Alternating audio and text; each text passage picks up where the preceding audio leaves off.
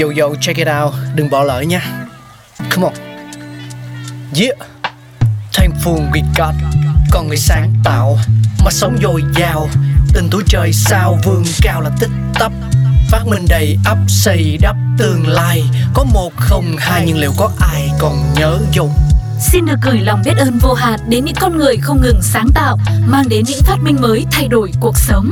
Thankful we got.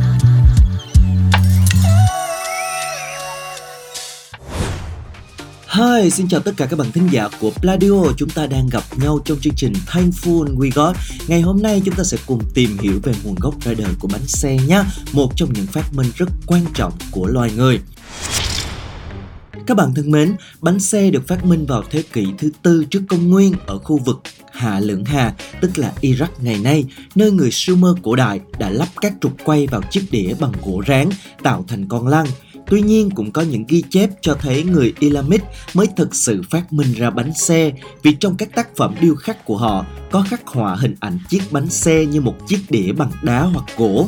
Để di chuyển vật lớn và đi xa, con người cần phải có càng nhiều chiếc đĩa như vậy. Sử dụng nhiều và liên tục giúp con người cải tiến sao cho việc sử dụng các khúc gỗ ngày càng hiệu quả hơn.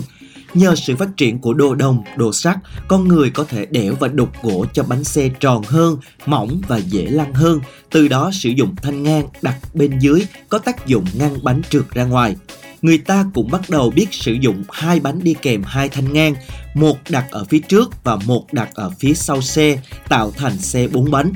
Sự đổi mới này đã dẫn đến những tiến bộ lớn trong hai lĩnh vực chính. Một là phương tiện giao thông, khi bánh xe bắt đầu được sử dụng trên xe đẩy và chiến xa.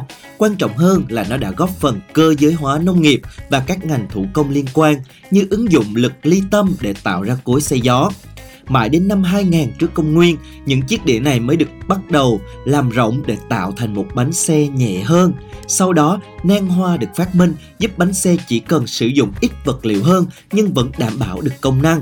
Các nhà nghiên cứu tin rằng người Ai Cập cổ đại chính là ông tổ của bánh có nan hoa được trang bị cho loại xe ngựa năm 2000 trước công nguyên. Bước phát triển tiếp theo là thay nan hoa bằng sắt. Kiểu dáng này được tìm thấy trong những cổ xe ngựa Celtic năm 1000 trước công nguyên. Bánh xe có nang hoa vẫn giữ nguyên kiểu dáng như cũ cho đến tận năm 1802 khi GF Bauer lần đầu tiên giới thiệu nang hoa dây căng. Sau đó người ta bắt đầu dùng cao su đặc làm lốp xe để giảm độ sóc rồi cải tiến thành lốp bơm hơi nhờ công của John Dunlop vào năm 1888. Mô hình chuyển động của bánh xe rất đơn giản và thậm chí cho đến nay chúng cũng vô cùng quan trọng với đời sống của con người và đó chính là lịch sử phát minh nên chiếc bánh xe. Cảm ơn các bạn đã lắng nghe. Hẹn gặp lại các bạn ở những tập tiếp theo.